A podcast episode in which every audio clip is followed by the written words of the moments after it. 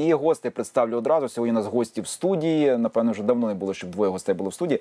Володимир Цибульков, політичний експерт, народний депутат четвертого скликання. Дя... е, Добрий, Добрий вечір. вечір. Бо ми сьогодні якраз думали четвертого чи шостого. Я тут пам'ятав, що десь ще так- тоді. І Олеся Яхно, політолог. Добрий вечір. Доброго Е, вечора. Давайте подивимося опитування. Воно сьогодні у нас економічне, ну але в принципі можна і про цього почати коротко.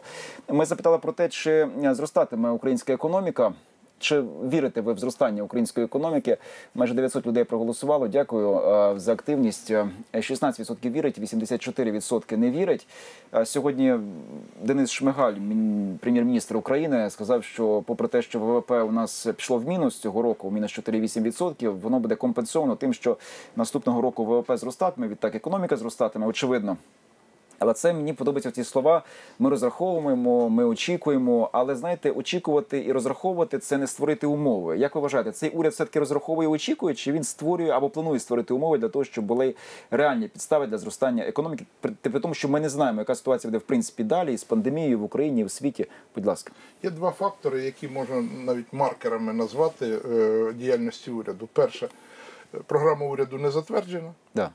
Друге, із 39 е, е, законопроєктів, які викликані е, пандемією, проголосований тільки один.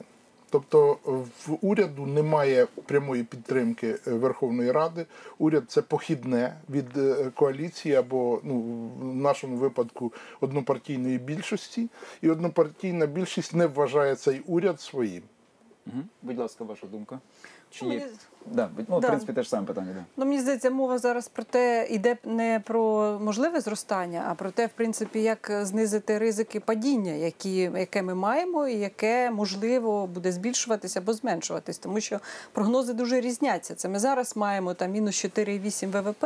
Є різні прогнози, які показують падіння там від 4,8 до 10, умовно кажучи, до кінця року. Тому мені здається, ну було більш адекватніше, мабуть, і в глядачів, і там в різних е, верст населення викликало більше інтересу і довіри, коли мова йшла не про те, що там в майбутньому році буде е, зростання, такі абстрактні цифри, а про те, яка конкретика вже є сьогодні, і як зробити так, щоб знизити це падіння, і що пропонує е, влада для цього. І я тут погоджуюсь з тим, що те, що немає згадку про те, що не, проголосована програма, це є дуже значимим показником.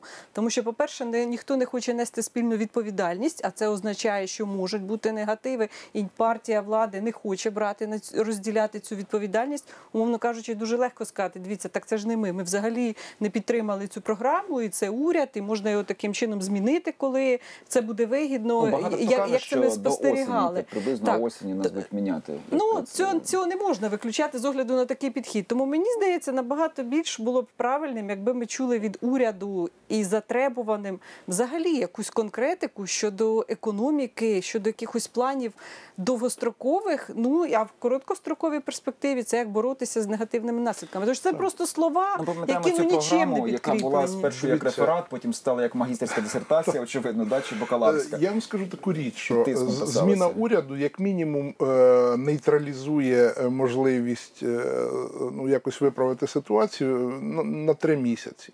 Тобто е, не буде ефекту управлінського. Е, Краще дотиснути цей уряд до якихось ну, ефективних рішень.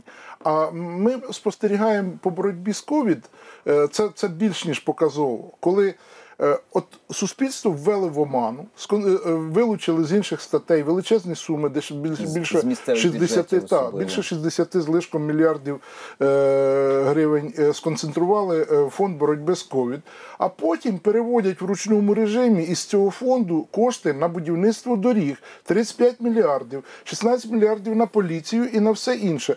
А де медики? Так зараз от зі Львова була що у нас інформація, що не вистачає ліків там. Ну я кажу не, не про ковід, Хочу але в принципі нас що проблема є. днів три тому уряд заговорив про те, що фонд уже вичерпаний. Все.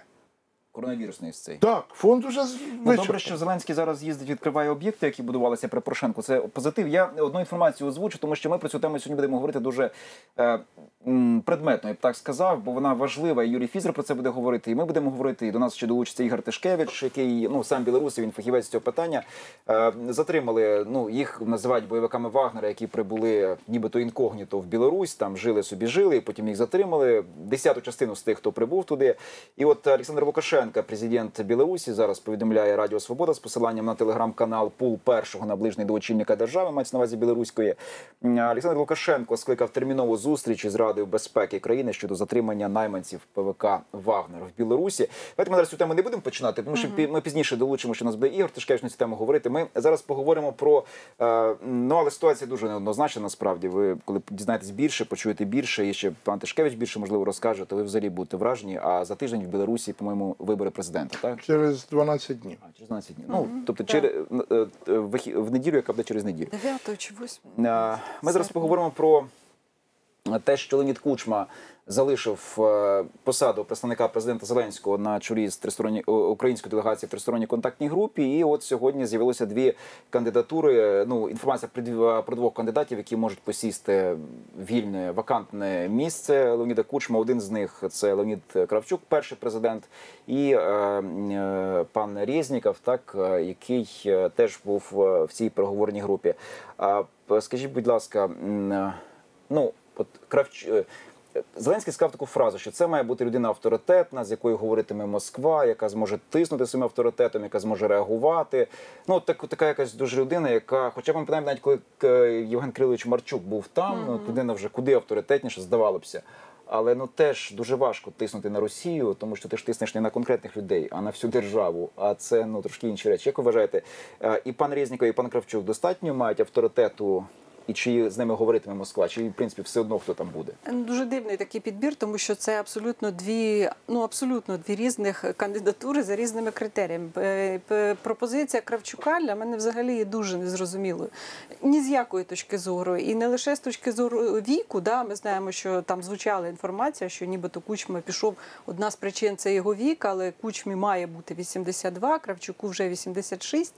І не- лише через вік. В принципі, це людина взагалі з зовсім іншої епохи, ще ну таких, в тому числі романтичних політиків в 91-му році. Кравчук неодноразово потім виступав або був ну на таких другорядних ролях в інших політиків. Я маю на увазі, він був членами партії, там блоку навіть не так. Це ще було вже в СДПУ, 2000-х. так. так в- в- інколи він виходив, підтримував там Медведчука, Тимошенко, когось іншого. Януковича він Так, підтримував да, 2004 і це дивно так. виглядає. А третє, це взагалі з якою метою? Мені здається, оцей етап, коли треба було просто якась статусна е, персоналія, е, з якою б там рахувався і розмовля, розмовляла російська делегація. Мені здається, цей етап вже пройшов, тому що ми бачимо, що не впливає.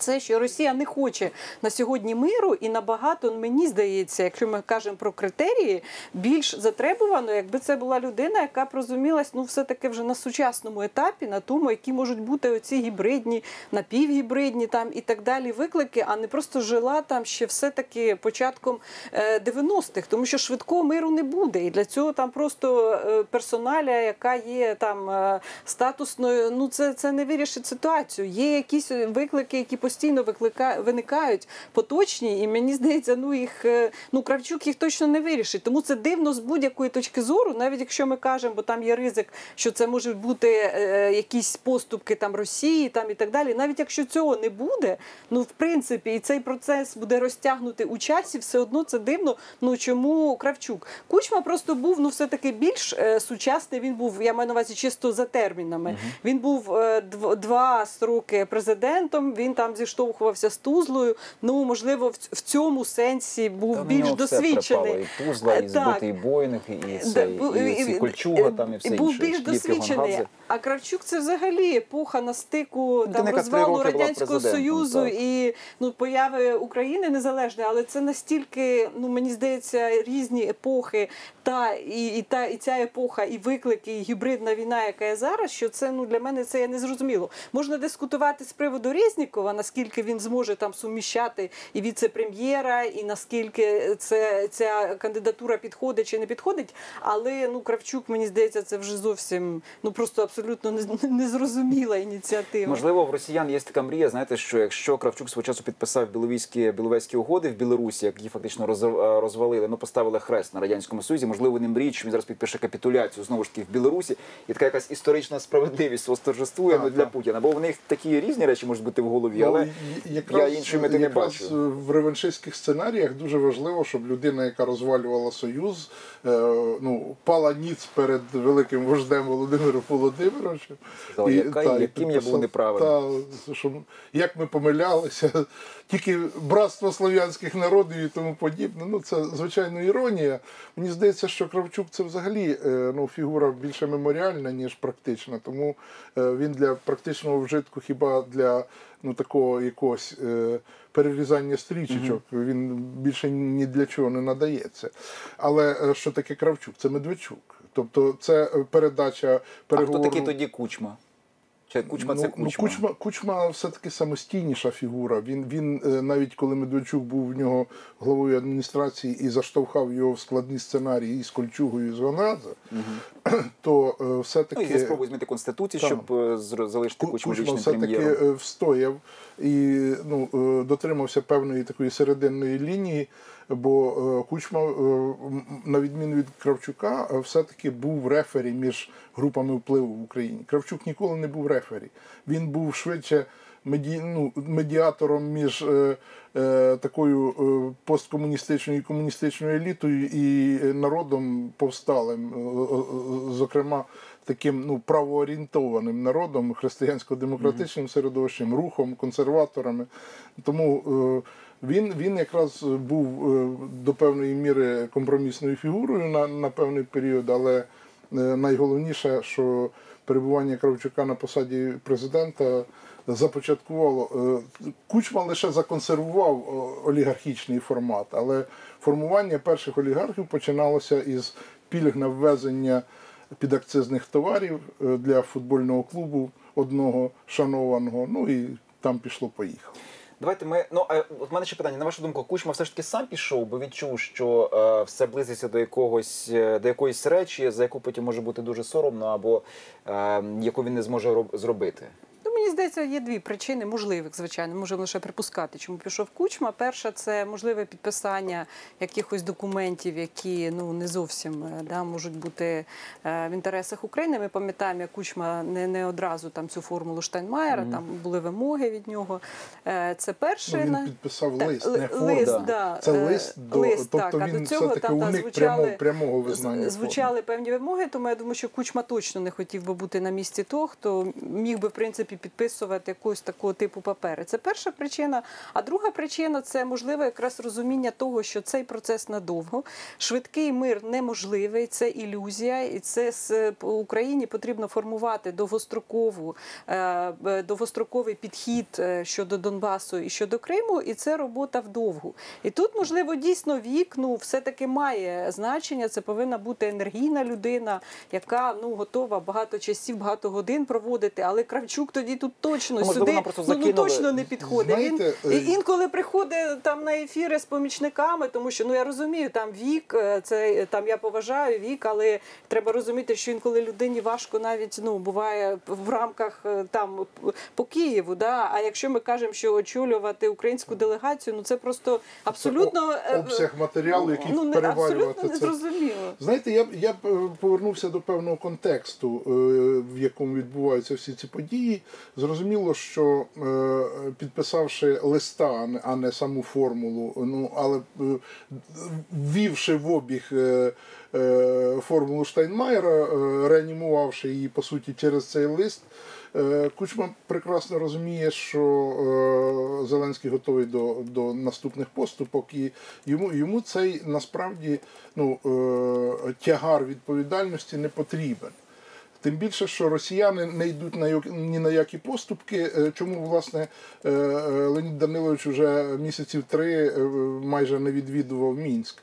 Тому що він бачить, що Росія уперлася. Якби в Росії була добра воля, вона б хоча б Дебальцево і Вуглегірськ передала, які по тих же самих мінських угодах належать Україні. Це перше. А друге, мова навіть не йде про капітуляцію. Я б згадав про те, що Олексій Данилов, голова е, секретар РНБО, е, заговорив про те, що по суті е, оця ну, перемир'я, яке зараз запущене, є елементом компромісу з українського боку, яке створює умови для Росії до 9 грудня залишити окуповані території. Тобто це своєрідний такий ну, поступка е, на користь Росії в надії, що Росія е, здійснить якісь кроки. Росія не здійснить. Тому е, мені здається, Леонід Данилович чітко розумів, що йде до консервації, до ну, придністровізації, м'яко кажучи, конфлікту. І швидше за все, що ця заморозка, він, він навіть за неї не хоче нести відповідь. От ми зараз прийдемо, закінчимо тему із тристоронньою контактною групою, Кучмою, Кравчуком, Резніковим. Переходимо, тому що там в Білорусі, значить, Лукашенко зібрав Раду нацбезпеки та оборони, вже зробив заяву, е, таку надіслав таки, значить, заяву е, адресовану Кремлю, що відбувається. Ми про це коротко поговоримо в політичному аспекті, а вже е, суто у військовому і технологічному аспекті цього питання. Там затримано бійців ЧВК Вагнера в Білорусі. Ми будемо говорити пізніше із паном Тишкевичем та паном Ягуном. А, але все ж таки на сам кінець по цим по цьому перемир'ю і по тому, чого хоче куч Путін від України. Як ви вважаєте, що все ж таки він поспішає? Не так, ми, ми говорили, ви не говорили. Чи поспішає Путін? Тому що кажуть про те, що дійсно можливість е, програшу Трампа і приходу Байдена, е, санкції, які постійно Росія каже, давайте знімайте, знімайте, знімайте. Тобто видно, що ну все ж таки резерв він десь закінчується і прийде той час, коли може змінитися ситуація для самої Росії. Чи хоче зараз дотиснути Зеленського? Тому що можливо такого опонента в Путіна вже й не буде з часу. Будь ласка, Ні, ну те, що тиск е, Росія хоча б посилює. вибори протиснути на Донбасі, Да, там я те, не знаю. те, що Росія посилює тиск, це факти. Те, що зараз такий період, ну умовно кажучи, там е, зовнішня кон'юнктура цьому сприяє, це теж факт. Е, Ви згадали і вибори в Сполучених Штатах, і цей цикл буде довго, тому що ми знаємо, що після виборів, поки там влада перехід влади до інаугурації, це теж певний час триває. Якщо навіть там ми уявимо, що переможе е, е, один чи інший кандидат в Німеччині, теж закінчується термін Ангели Меркель, поки що немає альтернативи. Тобто зовнішня кон'юнктура вона сприяє, і в цьому сенсі Росія, звичайно, буде далі тиснути, тиснути більш жорстко, і те, що вона робить, вона буде поєднувати всі е, можливі вектори або інструменти тиску. Це і військовий, це і інформаційний, це і дипломатичний, політичний, економічний, і цей тиск лише посилюватиметься. І в цьому сенсі те, що всередині України був штучно створений під час виборів рік назад запит на швидкий мір, мир, на нібито можливість цього швидкого миру, це теж є такою вдалою кон'юнктурою або сприяє Російській Федерації, тому що очевидно, що це ілюзія і це неможливо, якщо ми не говоримо про капітуляцію, але цю тезу тепер підхоплять інші політичні сили, наприклад, там Медведчук і, і там Шарі, і так далі, які скажуть: дивіться, так він же не, не, не може, так ми зможемо це зробити. Тобто цей запит, який створив вже сам Зеленський, тепер будуть використовувати інші політичні сили проти нього. А тиск Росії буде посилюватись, звичайно, і ми це бачимо і по Білорусі. Зараз е, я маю на увазі ці прагнення створити союзну вже більш таку інтегрований, інтегрований союз. Ну і на Україну це теж ми А ви спостерігаємо. б кого знаєте, був Роман Безсмертний свого часу недовго представником президента Зеленського в мінську. Ми з ним говорили. Він розповідав про свою зустріч з Зеленським. і Чому власне він пішов, стало зрозуміло. А мені тільки цікава ваша думка. Якщо мова йде про те, щоб е, ну іти на поступки Росії, скажімо це так, м'яко ефемічно називемо. А Зеленський сам так думає, чи все ж таки є люди, які йому е, його підштовхують до певних рішень тут по, по мінську, по а, домовленостям з Росією, по тому йти на поступки чи не йти. Будь ласка, як ви думаєте? Я не схильний думати, що Зеленський самостійно приймає рішення. Він, він дуже, дуже ну, неосвічена людина, він е, не володіє матеріалом. Тим більше, що е, всі, хто е, в нього в блоці цьому міжнародному, крім представників Міністерства закордонних справ, ну, зокрема, пан Єрмак, він взагалі діє. Так, ніби він віце-президент. У нас нема такого статусу. У нас на випадку відставки президента е, в нас виконуючий обов'язки президента е, голова Верховної Ради, а не е, керівник офісу президента. Тому тут така дивна ситуація. Е, Андрій Піонковський, е, американський експерт, е, називає Єрмака креатурою Кремля, е, з агентом Козирем, навіть так. Але е, е, дуже дивно, Козир що це ніби як позивний, чи ну, там ну, псевдо таке. псевдо таке. Але е, е, справа в тому, що е, концентрація е, зовнішньої політики в офісі. Е, е, Зеленського вона зашкалює. Адже дивіться, в часи Порошенка. Е, е, Прем'єр-міністр відвідував е, із візи самостійно відвідував з візитами багато країн. Він спілкувався з прем'єрами. Він вів зовнішню політику. Вона звичайно узгоджена була із президентом, оскільки президент керівник зовнішньої політики. Що ми бачимо? У нас жоден прем'єр не вів ніяких зовнішньополітичних питань. Зовсім МЗС е, майже ну наскільки скручене, обмежене в своєму маневрі. Ну це, що сталося, ну досить не- непогані перемовини були в Будапешті, в принципі, і е, Люблінський трикутник. Ну це невеличкі перемоги, які більше нічого пред'явить суспільству. Давайте ми зараз до білоруської теми перейдемо. Знову ж таки, у нас буде пізніше включені з Ігорем Тишкевичем і з паном Ягуном, який свого часу працював в Службі безпеки України. Ми можливо більше поговоримо про якісь деталі військові, там чи можливо є загроза впливу на Білорусь з боку Кремля. Затримано було в Білорусі молодих людей, які туди прибули. Кілька днів жили там в якомусь санату в готелі, потім в санаторії, потім затримали е, 36 людей. По-моєму, взагалі 200 їх прибуло цих людей спортивного е, вигляду які мали кожен з собою сумку і ще три важкі сумки. Ну і от е, Лукашенко, це їх називають представниками ЧВК Вагнера. Деяких з них впізнали, що вони служили в ДНР на сході України і в е, ЛНР. І от е, Лукашенко зібрав е, Раду нацбезпеки та оборони і каже: так: е, я дивлюся на реакцію росіян. Вони вже виправдовуються, говорять, що мало не ми їх самі сюди завезли. Ясно, що це треба ж якось виправдати свої брудні наміри. Тому дуже просив би, щоб в цій ситуації з цим фактом було все гранично, відверто і чесно. Пані Олесь, будь ласка, а от е, підказують мені. Надсилають інформацію від Захара Приліпіна, це той, який теж е, на в ДНР там на щось Він очолював. Ну, такий, там, так. да, і він там каже, що це взагалі люди собі по якихось своїх маршрутах їздять через Білорусь, і вони там взагалі нічого не мали робити. Хоча ну люди сиділи в Білорусі кілька днів, вони міняли дислокацію, тобто вони чогось чекали. Як би ви це розцінили з політичної точки зору? Бо ми про там військові якісь моменти поговоримо вже. Ви знаєте, я е, вважаю, що може бути два варіанти. Е, Це може бути як е, ну певна така погоджена операція, ініційована самим Лукашенко. Може бути Ну, просто якщо це не вперше, Да. Е, не вперше, то думаю, КГБ Білорусі точно це вже бачило і знало Да, про те, що таке звичайно. існує. Тому це може бути, тому що там звучать різні заяви. От буквально вчора там теж Лукашенко заявив, що він переніс на ногах коронавірус, да, і там безсимптомно. Ну тобто якісь такі абсолютно передвиборчі Ну, речі голосні да. з одного боку. А з іншого боку, я теж не виключаю, що це дійсно може бути е, такі сплановані дії з боку Російської Федерації, якщо називається вже ця сама ЧВК Вагнера, а не просто абстрактно. Тому що дійсно Лукашенко е, і Білорусь знаходяться в такій ситуації, що з одного боку є велика кількість незадоволених, і це абсолютно зрозуміло, тому що Лукашенко перебуває вже 26 років е, на цій посаді, і це зрозуміло, що люди хочуть змін. А з іншого боку, є тиск Російської Федерації. Ми це спостерігали останніх там півроку рік, і економічний тиск, і інший тиск, і е, це теж е, по- пов'язано з якраз прагненнями більшої інтеграції. І це може бути абсолютно з боку Російської Федерації, думаючи, що Білорусь це дуже легка здобич.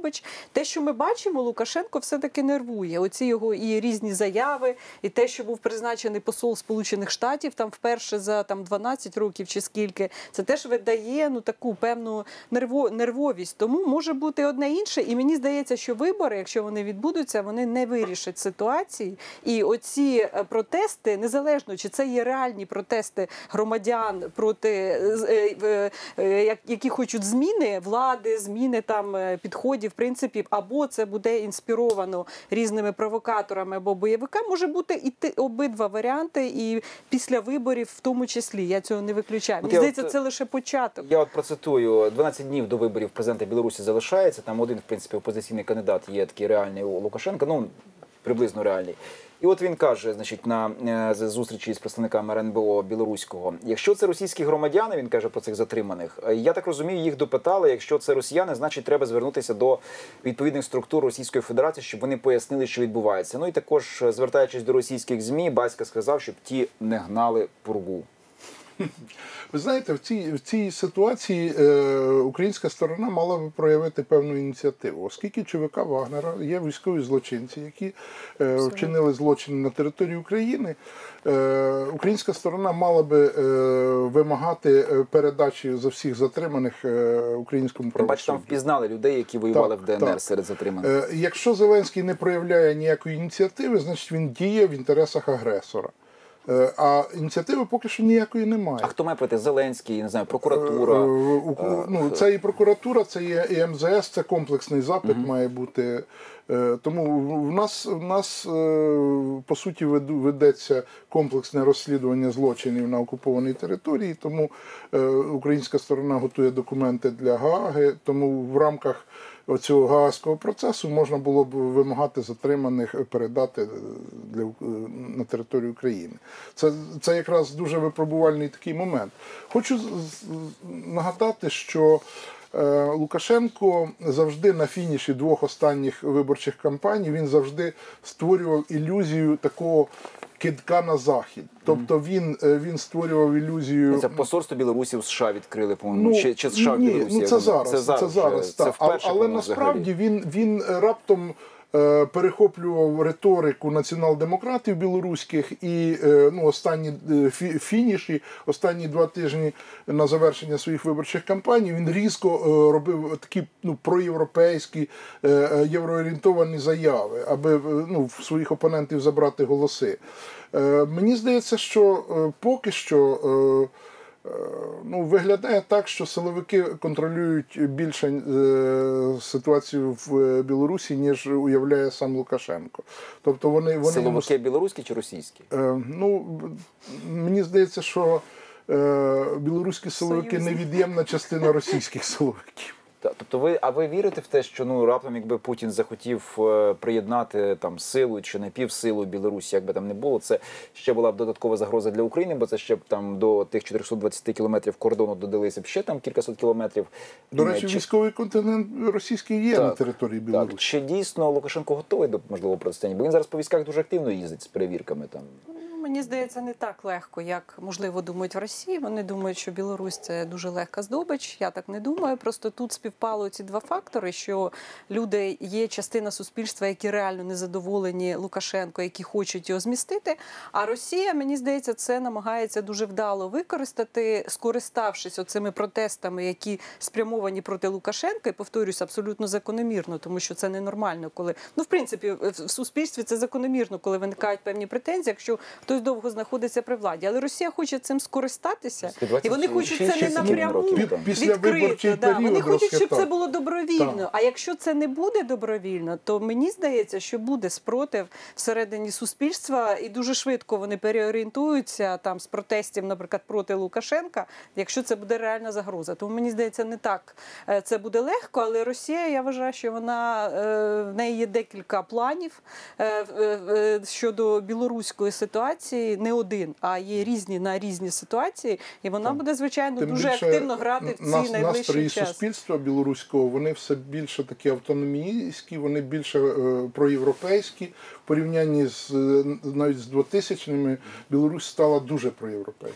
Дякую вам дуже. Ми тему е, подій в Білорусі, ЧВК Вагнера, затримання і подальші дії продовжимо дещо пізніше. У нас будуть гості, з якими поговоримо загалом про цю історію. Вони нам розкажуть е, своє бачення і можливо якусь нову інформацію з нами поділяться. Я дякую Володимиру Цибульку, політичному експерту і народному депутату четвертого скликання. Дякую вам дуже. І Олеся Яхно, політолог. Дякую вам, що Дякую. нас завітали.